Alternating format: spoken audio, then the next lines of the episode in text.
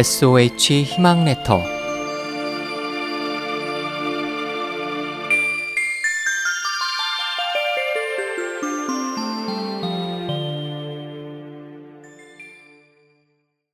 중국의 천재 시인 이백 이백은 중국 당나라 사람으로 자는 태백, 중국 최고의 시인으로 칭송받는 인물입니다. 신선의 경지에 이르렀을 정도로 시를 잘 짓는다 하여 시선이라 불립니다. 이백은 스스로 관중이나 제갈량 등 큰 인물에 비유하며 나라를 위해 큰 일을 할 것이라 생각했습니다. 젊은 시절은 방방곡곡을 돌아다니며 많은 시를 지음으로써 자신의 예술적 재능을 펼쳤습니다.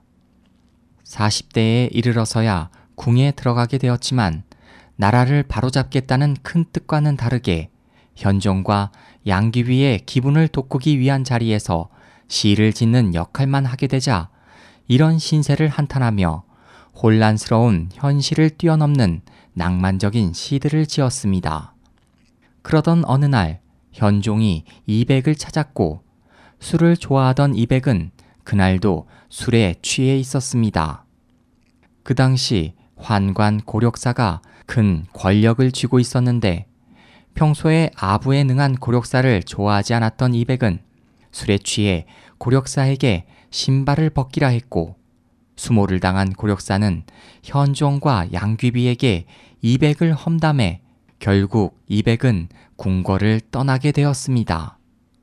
궁궐을 나온 이백은 젊었을 때와 마찬가지로 사방을 주유하며 시를 지었고 그렇게 생을 마쳤다고 합니다.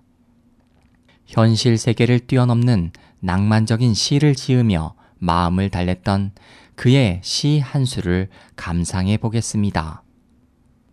산 속에서 속인에게 답하다.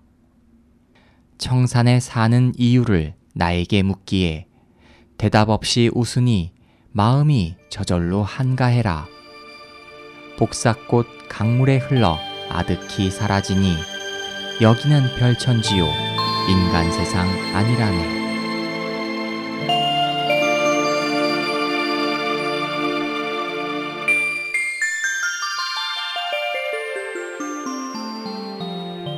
SOH 희망지성 국제방송에서 보내드렸습니다.